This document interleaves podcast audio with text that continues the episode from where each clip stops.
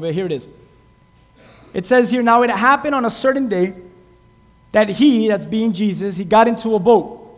He got into a boat with his disciples and he said to them, Let us cross over to the other side of the lake.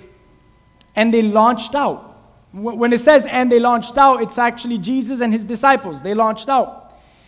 The ESV uh, translation says it this way and they set out. It's the same thing launch out, set out. Uh, I like the way the ESV says and they set out because I want you to keep in mind as we read verse 22 that this was not some idea that the disciples came up with. I want you to look at verse 22. This is actually Jesus' call. Jesus is the one that tells the disciples, and he says, Hey, let's go to the other side. The next part of the verse says, They set out. They, they launched out. They, they said, All right, let's go to the other side. But as soon as we read verse 22, we see clearly that it was all Jesus' idea. It was all his idea. It was his making. It was his doing. And he called the shot on this one. And I'm guessing that because it was Christ, because it was him, the disciples were not hesitant. They, they weren't like, well, I don't know about this one. You know, does Jesus really know what he's doing, guys? Uh, and I'm, sh- I'm sure they, they weren't discussing that with one another. Instead, their attitudes were just, sure, let's go. They, they just set out, they launched out to do it. None of them was telling the other, I don't think this is a good idea. I don't think he knows what he's doing on this one. They were all pretty set their minds to it and said, hey, if Jesus said it, let's do it. I, I like that attitude, first off. I like that attitude because if only I were like that in every step of my life, huh? Like, like for example, Jesus just says, hey, do this, and we're like, I said to do it. Sure, let's go for it.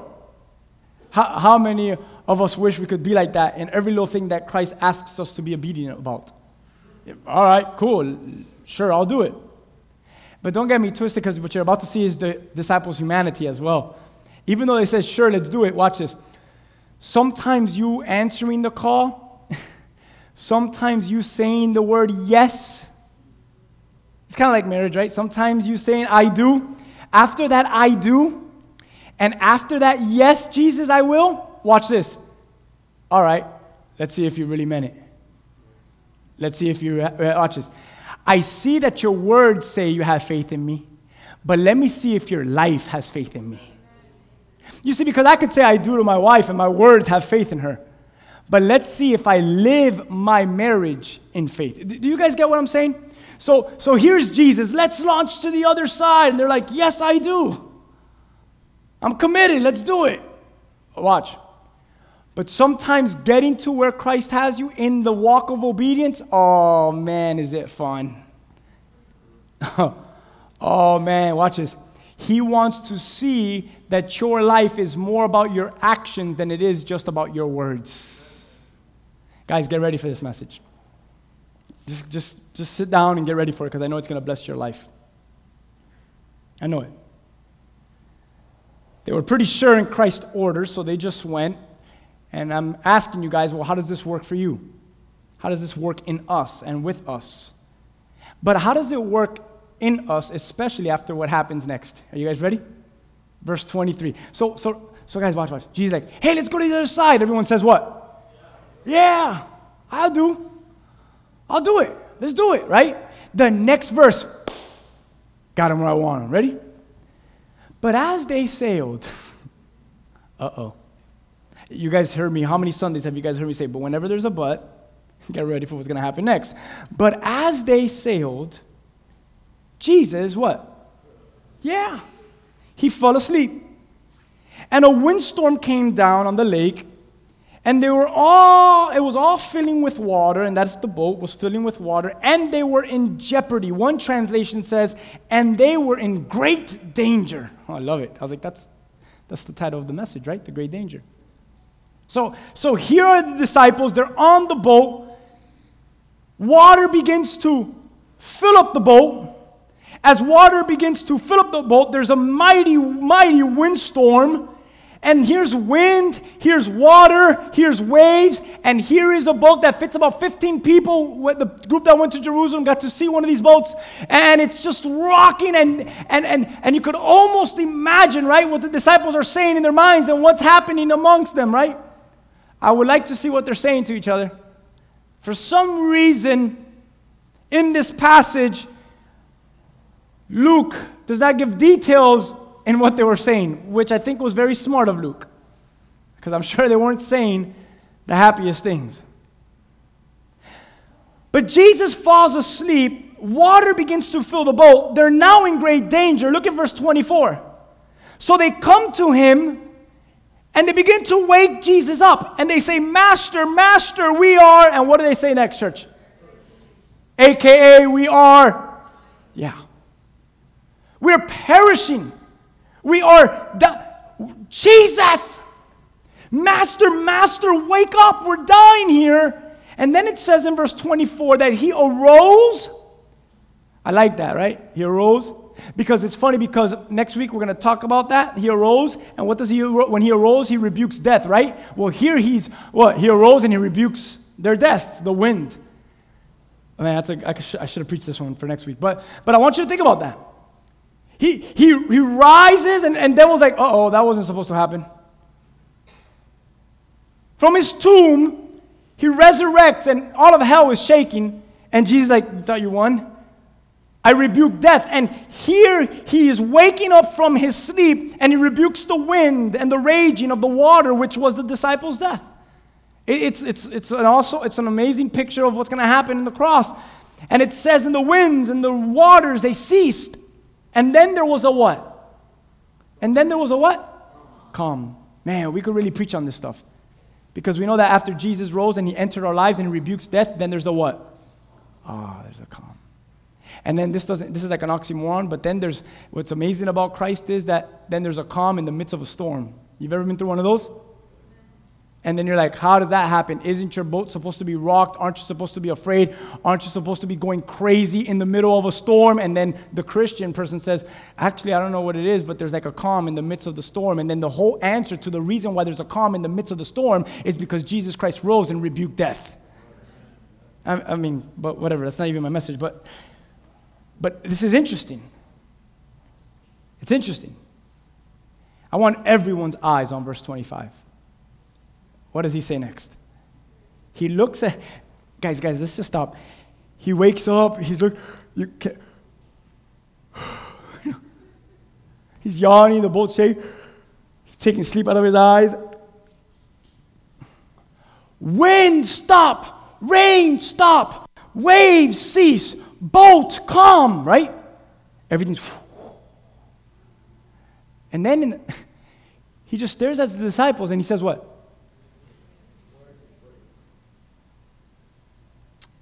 Uh, why are you afraid? Where is your, your faith? And, and then all I was like, oh, now? Now it's doing great. But now when you woke me up, it wasn't doing so good. Where's your faith? That's what I'm going to talk to you about today. I didn't want to call it Where's Your Faith? I didn't want to call it any of that. I wanted to call it buckets and cushions for a reason. But he looks at his disciples and he says, Where is your faith? And it says, and they were afraid, but not only were they afraid, they were marveled, they were in awe. And they began to say to one another, Who can this be? They still didn't even catch it at this moment. For he commands even the winds. Guys, remember what I'm, what I'm reading right here, because I'm going to I'm going to relate to this later on. He commands even the winds and the water, and they obey him. How amazing is this story? How amazing is this story? Let's get into the story and and as we get into the story, let's jump into some more things that are going to relate to it. Here are the disciples, and what do they do in the midst of a time in their life when they needed him the most? Well, I think they did the right thing. And what is the right thing? They turned to Jesus. How many of you would agree which that's the right thing when you're in the middle of a storm? Turn to Jesus. How many of you would say yeah? I would say yes. So they turn to Jesus, the right thing to do, but they turn to him and what is the first thing that we see as they turn to Jesus? They're filled with what? They're filled with fear. We're, as a matter of fact, it's so much fear that they're panicking. You want to know how I know they're panicking? Because Jesus is in a deep sleep and they're like, Wake up! Wake up! They didn't even say, There's water coming into the boat. They didn't say that. They skipped that. There's very, very, very boisterous winds. They skipped that. What did they say? We're dying. Guys, forgive me. The clip came off, so like I'm just like gonna be playing with this all day. I don't have a twitch. I'm just fixing the mic. But what they say is, we're dying. They skip everything that's happening. All I know is we're dying. Hey, real quick, were they actually dying yet? Were they under the water yet? Was the boat collapsing yet? No. But in their mind, they were dying. They, they, they were filled with so much fear that their fear let them see things that weren't even there. How many of you, man, because I'm preaching to myself now. How many of you have been so bombarded with fear that you begin to believe and see things that God looks at you and says, that's not even true? How many of you have ever been there? And then, and then you're like, how are you, how did you put that into your mind? And you're like, oh no. And, and the answer is, you're not being drowned by waters or drowned by the winds. You're actually being drowned by fears. And when fear has a hold of you, faith cannot manifest. Because the opposite of faith is fear. I know in my life, when I lack faith, is because I am saturated in what? I am. And I can't walk in faith because there is a fear that is engulfed around me. But I've recognized that when faith is when faith is engulfed, when faith is the one that's surrounding me and drenching me, then what is not found? Fear. So he looks at them, and the question that he tells them is not this. Guys, follow me. He doesn't say, Wow, what a storm that was. Whoa, that, that was close. If I would have been on the ball, I would have said that. Whoa, that was close. Instead, he goes to the issue of the matter. And the issue of the matter is what? Where's your faith? And they're like, seriously? Stop. You're going to talk to us about faith? Now, this is not a good time to talk about us about. Have you ever had a conversation with someone, they want to talk to you about Jesus, and then you're like, now it's not a good time to talk about Jesus? How many of you been, have been there? Right. Wrong attitude to have. It's always a good time to talk about Jesus, right? But, but when our hearts are not right, like theirs, where's your faith? It's not time to talk about faith. And Jesus like, yeah, it is. It's always time. It's amazing. Because if you really look at this text properly, can, can we look at the text properly? Let's look at this text. What they're really saying here makes absolutely no sense. It makes no sense. I promise you this. Let's read what they're saying here. Master, Master, we are what? Perishing. We are drowning. We are dying. How many of us have read this passage and it has never touched us in, in, in the sense? It has never really convicted us. It has not popped out the page and, and smacked us. And at least for me, it hasn't because I could relate to this. And because I could relate to it so much, it almost seems, listen to what I'm about to tell you, normal. It seems normal, like, oh, yeah, that's the right attitude to have, disciples. And when you read this in the spiritual, in God's eyes, it actually makes absolutely no sense. What do I mean by this? What do I mean? Here are the disciples on a boat. And as they are in this boat, what are they also in? I'm going to leave that open. Go ahead, tell me. What, uh, we're, we're a family, right? We're all family? Give me a second. What are they also in? They're in the boat. Someone said something. A lake, okay. Big body of water. What else?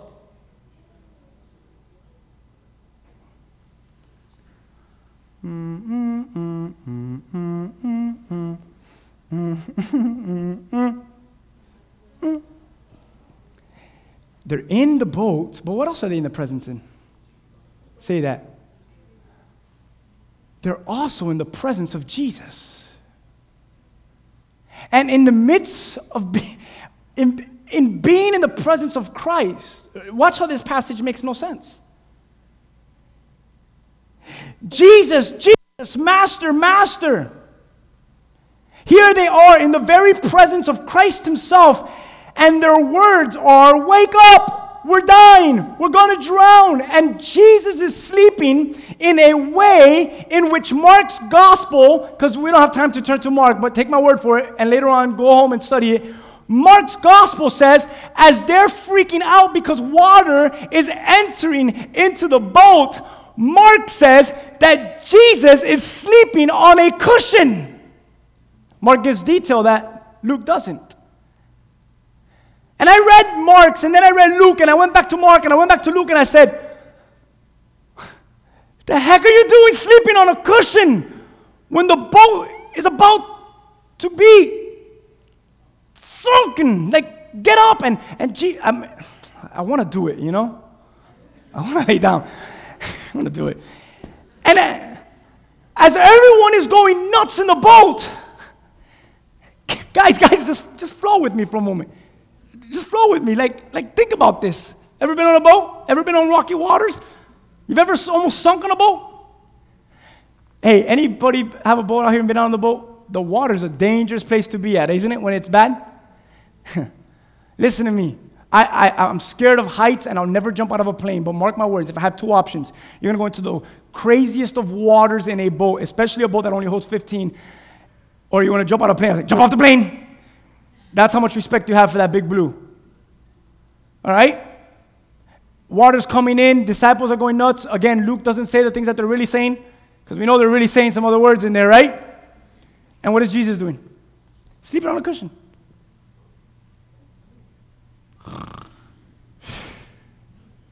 Guys, the boat is rocking. I'm wondering if Jesus is getting wet. And he's on a cushion. I, I, love that. I love that Mark says, yeah, he wasn't just on wood or on the deck of the boat. He wasn't in the basement of the boat. He was sleeping on a cushion. L- let me tell you what, oh man, I want to get ahead of it. But I want you to really grasp what, what's happening here. You see, when the disciples were when the disciples were at their most uncomfortable state, Jesus was at his most comfortable. L- let me tell you why. Because because what ails you and what worries you and what drowns you and what, what is a problem to you is just so easy for Jesus that, that while you're on the boat with your bucket trying to get the. I will bless this family with a new bucket.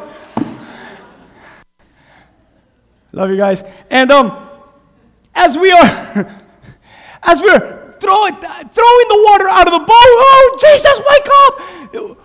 We're handling our buckets, going crazy, waving them around. Peter, here. Thomas, here. John is scooping water out. Jesus is on a cushion.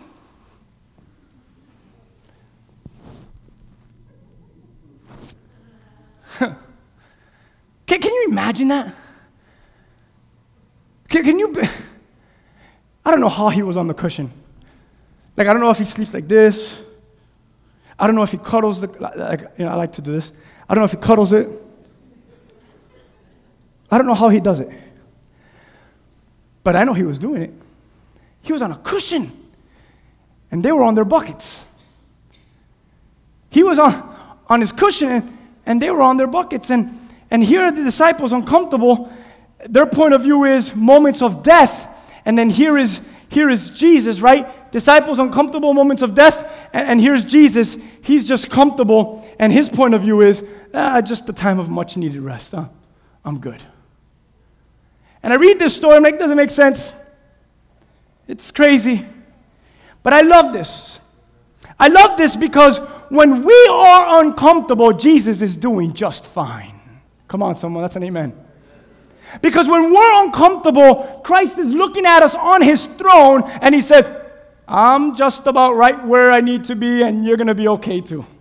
I'm comfortable right where you're at too. And we look at Christ and say, How? Because the boat is sinking, the winds are strong, the waves are crashing. How is it that I am okay as well? See, in the boat, in the trial, listen to this, in life's most crucial moments, that's when you see what people are made of. Some are, some are hurrying and they're trying to solve the problem. right? Some are hurrying, waving their buckets around, trying to solve the problem.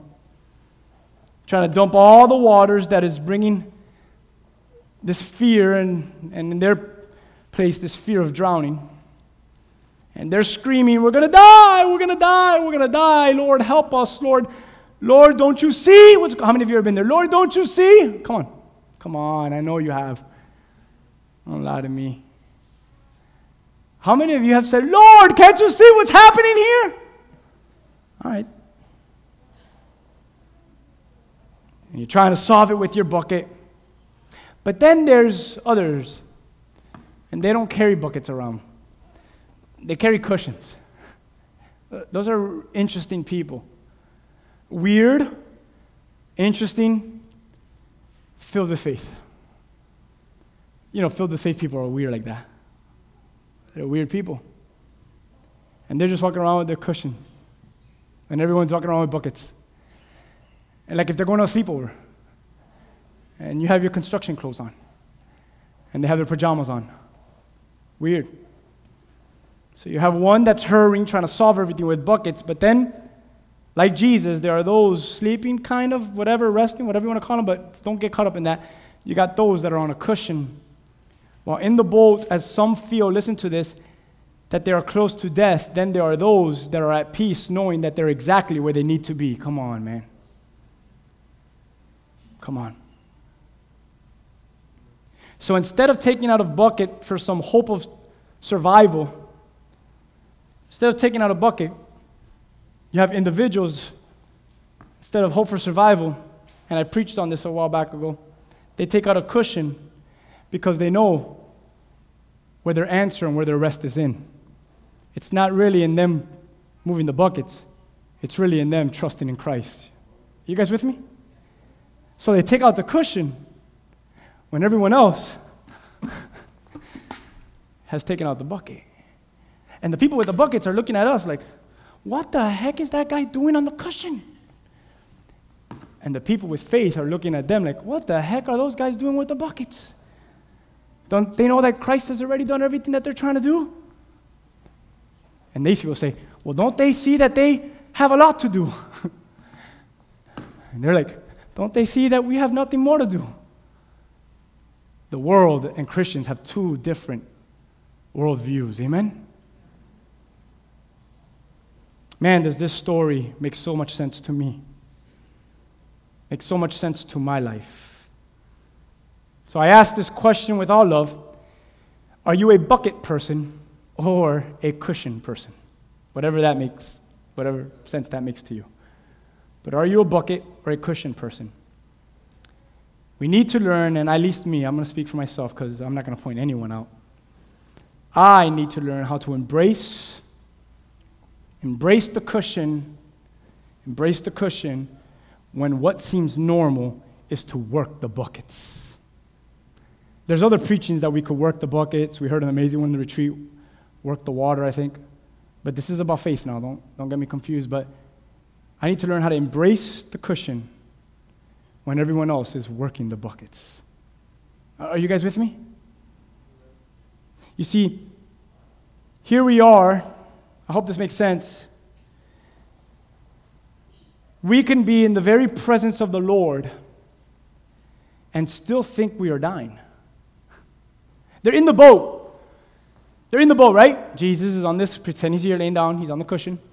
Master, wake up! We're dying! Okay? They're in the boat. But as they're in the boat, we answered it. They're in the very presence of the Lord, and yet they still think they're dying. How many of us say we're in the presence of the Lord, but there are moments in our lives that we find ourselves just dying? Come on, I know I'm not just looking at a mirror and speaking to myself. I know that I'm not just the only one. And we're dying. And we're yelling what? Lord, save us. this is awesome, right? Save us. Save me. Look what's happening, right? And his reply back is what Mark says, and Mark's gospel says it this way Hey, why are you so afraid? Why are you so afraid? And then he says, Have you still no peace? Do you still have no peace? Where's your faith? not here, not right now. He's like, Are you serious? You haven't learned? How many more thousands do I have to feed? How many more waters do I have to walk on? How many more souls do I have to save? How many more hearts and people do I have to heal for you to actually start believing in me? Guys, the great danger is to lose faith. I want you to write this down. The great danger is to lose faith, but here it is. The great danger, my goodness, it's to lose faith in the presence of God. You see, Jesus looks at our issues different than we do. You guys remember when Lazarus died? How many of you remember when Jesus' good friend Lazarus died? About three of you. I don't have time to read the story, but if you go to John chapter 11 today, be familiar with the story. But his friend died. Just take that. He had two sisters. A little crazy, but there were two sisters nonetheless. And when his friend Lazarus dies, everyone is freaked out, right? Isn't that the normal thing to do? When someone dies, you just freak out.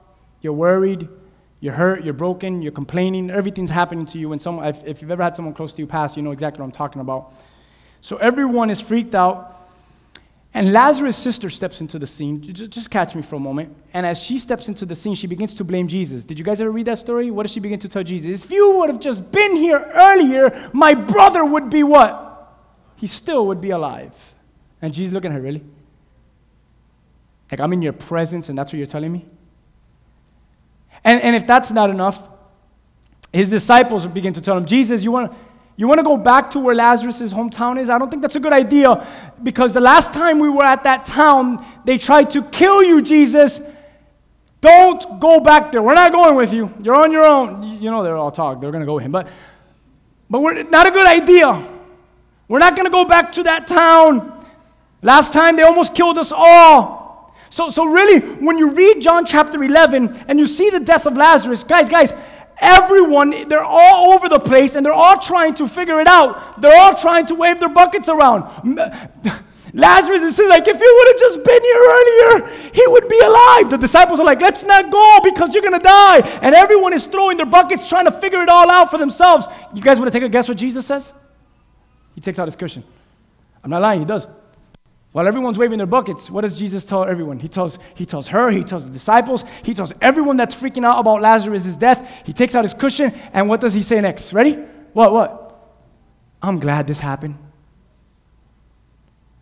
Guys, the worst thing that you could ever tell someone whose family member just died is, I'm so glad this happened.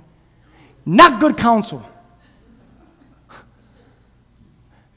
My brother died. It's your fault. I'm so happy that just happened. Can you imagine that? You're glad this happened? He's like, Yeah. But he doesn't end there.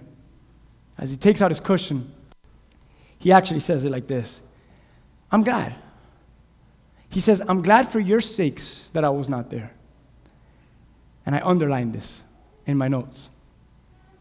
That you may believe. So, nevertheless, let's go see Lazarus. Jesus is glad so that people can believe. He's glad because he's going to work the faith of people's lives. People's boats are sinking right now. Lazarus is dead. Water has got in. Winds are crashing. Everyone's taking out their buckets, worrying. And Jesus takes out a cushion. He's like, hey, this is the best place where we could be at. And, and Jesus' sisters, Mary and Martha, like, best place we could be at. He's in a tomb already. He's been there for four days. He smells already. Not a good place to be at. He's like, just where I want you. It's, let me tell you why. Jesus looks at our issues different than we do. Come on, someone, because you have some issues. How many of you could finally say, finally, I could openly say, I have some issues? Come on, say just to feel better for yourself. I have some issues. A little bit louder. I have some issues. The ones that didn't want to say it, man, you know you got them. You're just embarrassed to say it out loud. You have issues because I know you do, and I have some major issues too. We're people with issues, man. And here's an issue going on, and Jesus like, I love it. I love exactly where you're at in your issue. Because I look at it different than you. Let, us go back, let's take a field trip back to the boat. Let, let's leave Lazarus' tomb for a little while. The Gospel of Matthew recounts this day and with some other details that Luke leaves out. It says that Jesus tells his disciples this. He says, Why are you afraid? But then he says this, O you of little faith. How many of you have ever read that gospel translation? He, Matthew says, O you of little faith. Stop. Did he say, Of you of no faith? Or you of what? Little faith. Let me explain to you what that phrase means. It's a whole different meaning of faith. And here it is. Ready? He's not saying that they have no faith. He's saying they have little faith. And that phrase is pointing out that Jesus is actually pointing out that their faith is actually ineffective. That, that their faith is defective, eh, it's, it's, it's a, a deficient faith, it's not working. Yes, you have faith in me, but your faith is not properly working in me. That's why he says, Oh, you have little faith. He doesn't say of no faith. Watch this, watch this.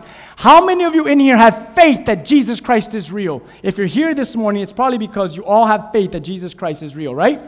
Right. But as you just admitted that you have faith, how many of you in life's issues struggle with manifesting and exercising that faith in you? Oh, you have little faith. You have faith, but at times when it's exercised and manifested, it's that of what? Little faith, meaning, and what he means in the exact wordage is, you of, and there he is, defective, deficient faith. And many of us could relate to that. It gets close to saying, Yes, we believe in him. But have a faith that he could change my life or do this? I don't think so. Imagine this for a moment. Lord, we're dying. And what is the Lord's reply? How? I'm right here. Lord, I'm perishing. How? I'm right here. Lord, I'm sinking. How? I'm rising up. Oh, man, you see, how are you sinking when I'm lifting up? How are you dying when I'm making alive? How are you perishing when I'm resurrecting? How can you confess such negativity when I'm standing to do the exact opposite before your presence? Come on. And the great danger is to not have faith in his presence. How can you die if I'm alive right here before you? How can you experience death when I am alive in you and I am making you alive? Have you lost your faith? in the very presence of me, in the very presence of God, have you lost your faith in my presence? Wow. It's a powerful statement. In Luke 23, in the message, it says, Then he says to them, Then he said, Jesus, uh, um, Luke 23, I forgot to mention to you, it's Calvary. Jesus is in the middle of Calvary, and there's one man to the right, one man to the left. Guys, don't miss this. One of the guys looks at Jesus and he says, Remember me when you enter your kingdom. What does Jesus say next? Don't worry. I what? I will today, today you will what? Did you read that correctly? Because what an encounter. This man is saying to Jesus, Remember me as I'm getting ready to die here. And what is Jesus saying back to them? Oh, no, don't worry about it. I will. Because you're talking about death in my presence, that, like that's normal or even possible. Today, you're not actually going to die. Today, you're actually going to live and you're going to walk into eternity with me. You don't die when you're in my presence, you live when you're in my presence. Where is your? Oh, we're waving our buckets. Christ is like, take out the cushion. And, and that's exactly what's going on here. Can you imagine the thoughts in this man's mind, stand, hanging on this cross? Wait a minute, I thought I was dying today. I, I, thought this was the end of my life. And then what does Jesus say? You were dying today until, until you had faith. Now you're living. Come here, church. You stop dying until you have faith, because then you stop dying and you start living. You want to start living? We have faith. You want to keep dying? You lack faith. And that's it. The great danger. Will you live with a bucket? The great danger. Will you live with a bucket? or will you live with a cushion? His presence is here, His presence is with us, and we are called to have faith. And Jesus is in the boat, back to that boat. And, and, as he's on the boat, he's sleeping on a cushion, like Mark tells us. And as Jesus is sleeping on that cushion, it shows us one thing it indicates his lack of fear. I don't fear the water or the waves, I have control over those things. The disciples were helpless in the storm, but Jesus was not. Listen to me, listen to me real quick. You're helpless in your storm, but Jesus is not. Jesus is helpful. It's amazing. The disciples' fear of perishing is greater than their confidence in the presence of God, than the presence of Jesus. So, what do you have fear of that is greater than your faith in?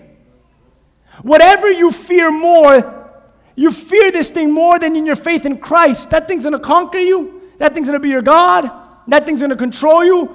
But the moment we take that little alligator mouth and we switch it from fear of whatever it is and we switch it to confidence in God that is greater in my life, man, you're going to be able to live greater to your full potential. But until we don't focus in our confidence in Christ, we'll always be defeated by the fear in our life. Man. As I get ready to end, in Hebrews 4, uh, Pastor Tom in the retreat, he said something that till today, I wrote it in the back of my Bible, rocked me.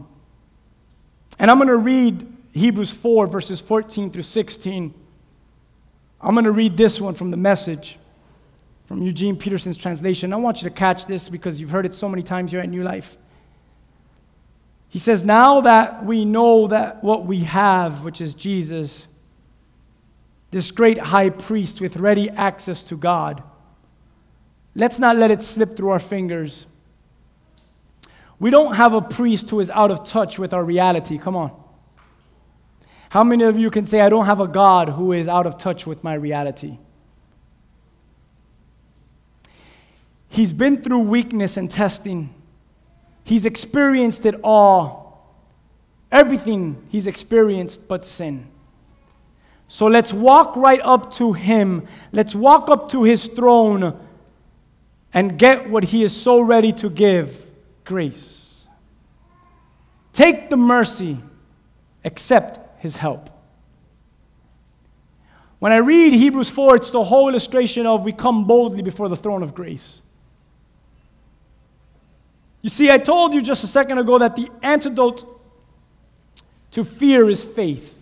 The way you kill fear is faith. And the story of the disciples in the water as I get ready to end, it reminds me of the story of none other than Jonah. You guys remember Jonah's story? Here's Jonah He's God's mouthpiece. And God tells Jonah, go to Nineveh. And Jonah says, absolutely not. I will never go to Nineveh. He says, You go to Nineveh. He says, I'm not. Take me somewhere else, somewhere where the people are nicer. I'm not going to the ghettos of Nineveh. I heard they killed people there. I heard they chop off people's heads there. I heard that anyone that goes in the name of God gets executed there. Not a good place. Nineveh is not where I want to take my family and retire. Nineveh is not where I want to plant a church. Let's go to the Hamptons, huh? Not Nineveh. And God's like, go to Nineveh. I'm not. So he takes a boat and he heads out opposite of Nineveh. And God's like, really? This is what I'm going to do.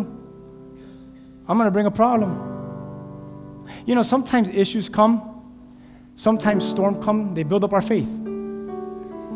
And sometimes without those storms, without those waves, without those winds, it'll be impossible for God to realign us back to our purpose. Because you and I are so capable of getting off track.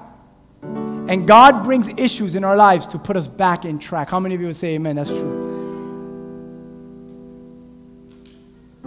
The greatest thing that ever happened to the disciples on this day was that they were dying. Because the greatest thing that happened was they experienced life in Jesus. So here's Jonah, and God's like, watch this.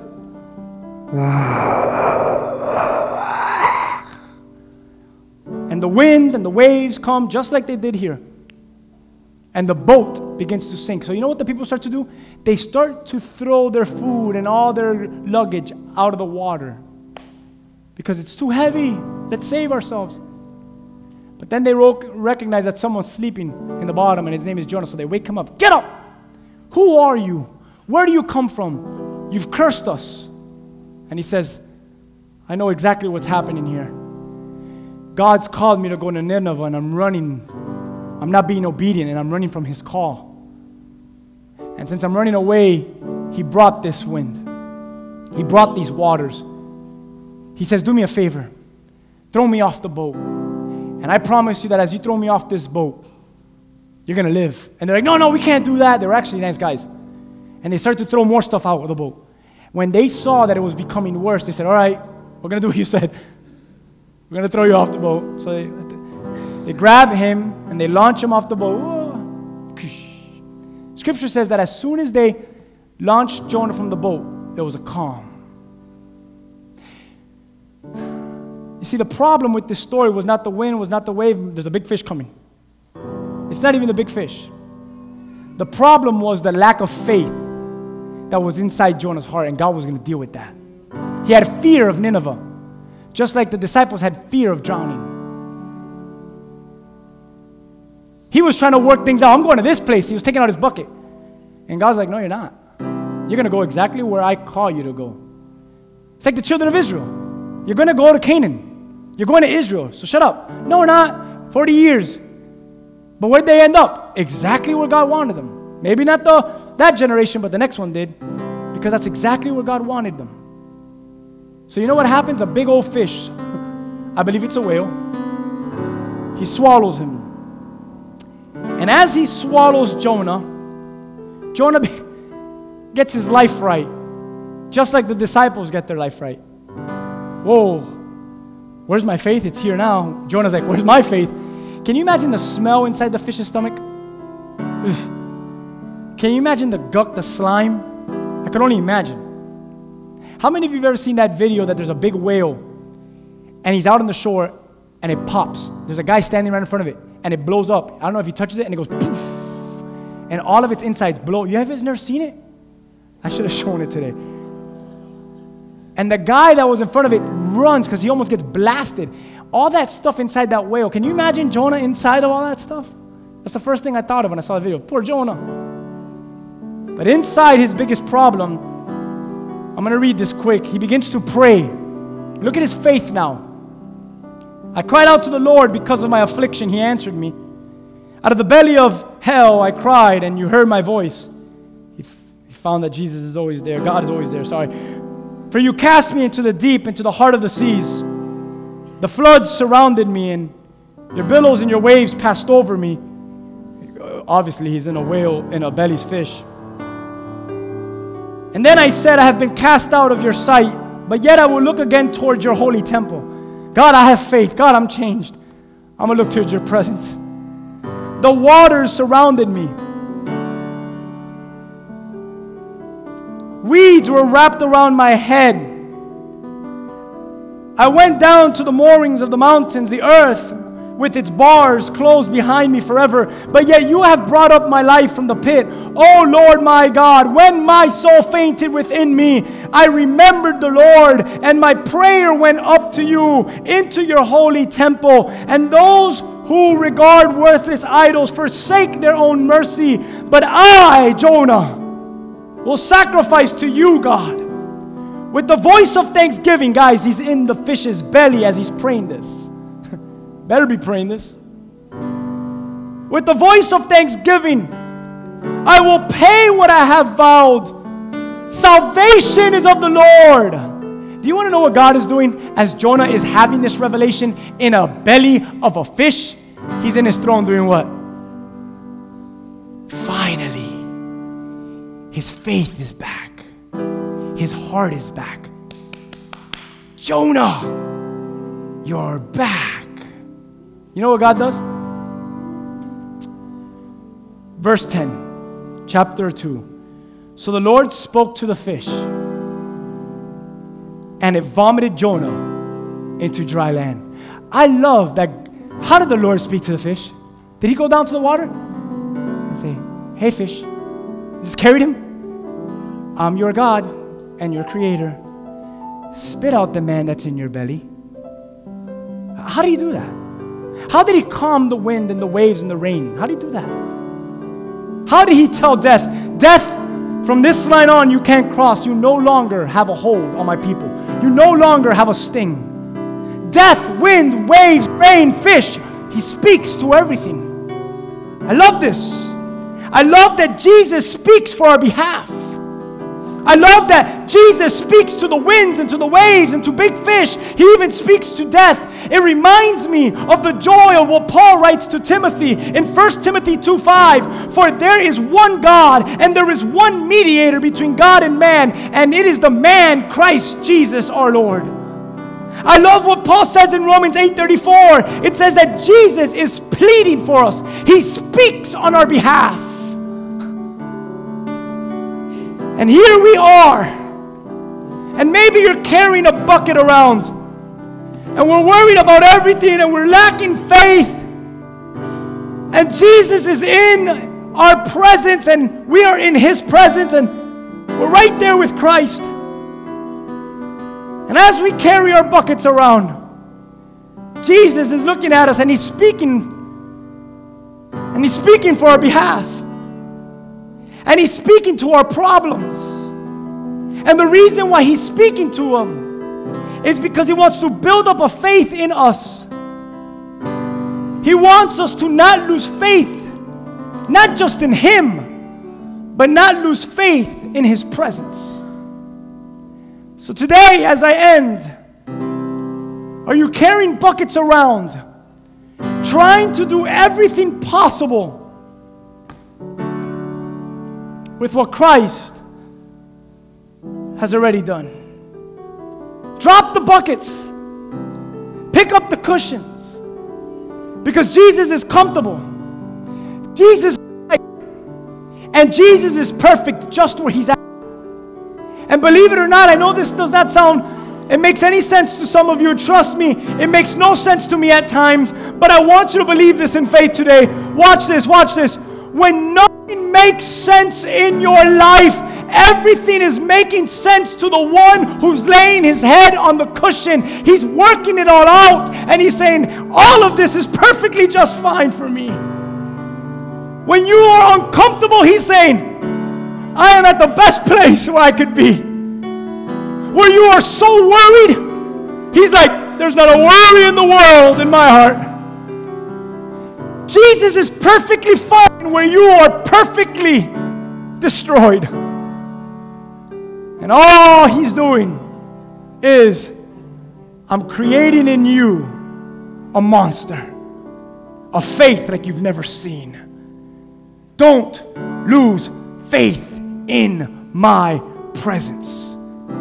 Why not? Because who else speaks to the fish? Because who else speaks to the wind? Who else speaks to the waves? Who else speaks to the waters? You're in a fish? Go to the one who speaks to it. You're in a boat? Go to the one who speaks to what's crashing into it. His name is Jesus. Romans and 1 Timothy says, He pleads for us. He's speaking on our behalf. While we're working the buckets, He's laying on His cushion, saying, I already took care of this. The wind's not going to do nothing. The fish is going to throw you out. You're going to be just. You're going to be just. You want to know why you're going to be just fine? Because Jesus like, I'm perfectly just what? Fine. And if you're in my presence, we are perfectly just. Can you stand with me today? Lord, we're perfectly just fine. Lazarus is dead. Jonah's being swallowed by a fish. The disciples are dying. but we're fine. We're fine. Boats are sinking. People are being swallowed. Some are drowning. Some are dying. But we're fine. We're fine. We're exactly, exactly where you want us to be. So here it is, Lord in this group that's here today, your church, let them have faith. Not just faith in your person, not just faith in their faith, like, oh yeah, I believe in God, But Lord, let us have faith in your presence. That if you are really with us, who can come? What can come against us? That if our Christ lives in us, how can we, oh man, experience death? So, Lord, today, everyone that's here, as they surrender their hearts to you, let them pick up the cushions and let them drop their buckets. And though they're uncomfortable, let them find their rest in you. I thank you for this message. I thank you for the great danger, the reminder of how we could lose our faith in you and in your presence. May we never, may it be exercised, may it be stronger than it has ever been. With every eye closed, many of you here have already accepted Jesus. And I, I bet that everyone here would say, My God, this message, man, it was so for me. I've been worrying, I've been stressed, I've been aching, I've been broken, I've been drowning, I've been swallowed, I've been under the waters. How did you know that I needed to pick up the cushion and let go of the buckets? And I'm going to be like, I don't know, it was God. God, God knew. So, really, the altar's open, your heart is open. Just, just right where you're at, you just surrender it to God. But with every eye closed, as as we are in the presence of God, if you're here today and you know that you need this Jesus, it's an altar call for two things, and, and, and then we'll dismiss everyone. But if you've never accepted Jesus as your Lord and Savior, I want you to come up here right now and say, I need Jesus as my Lord and Savior.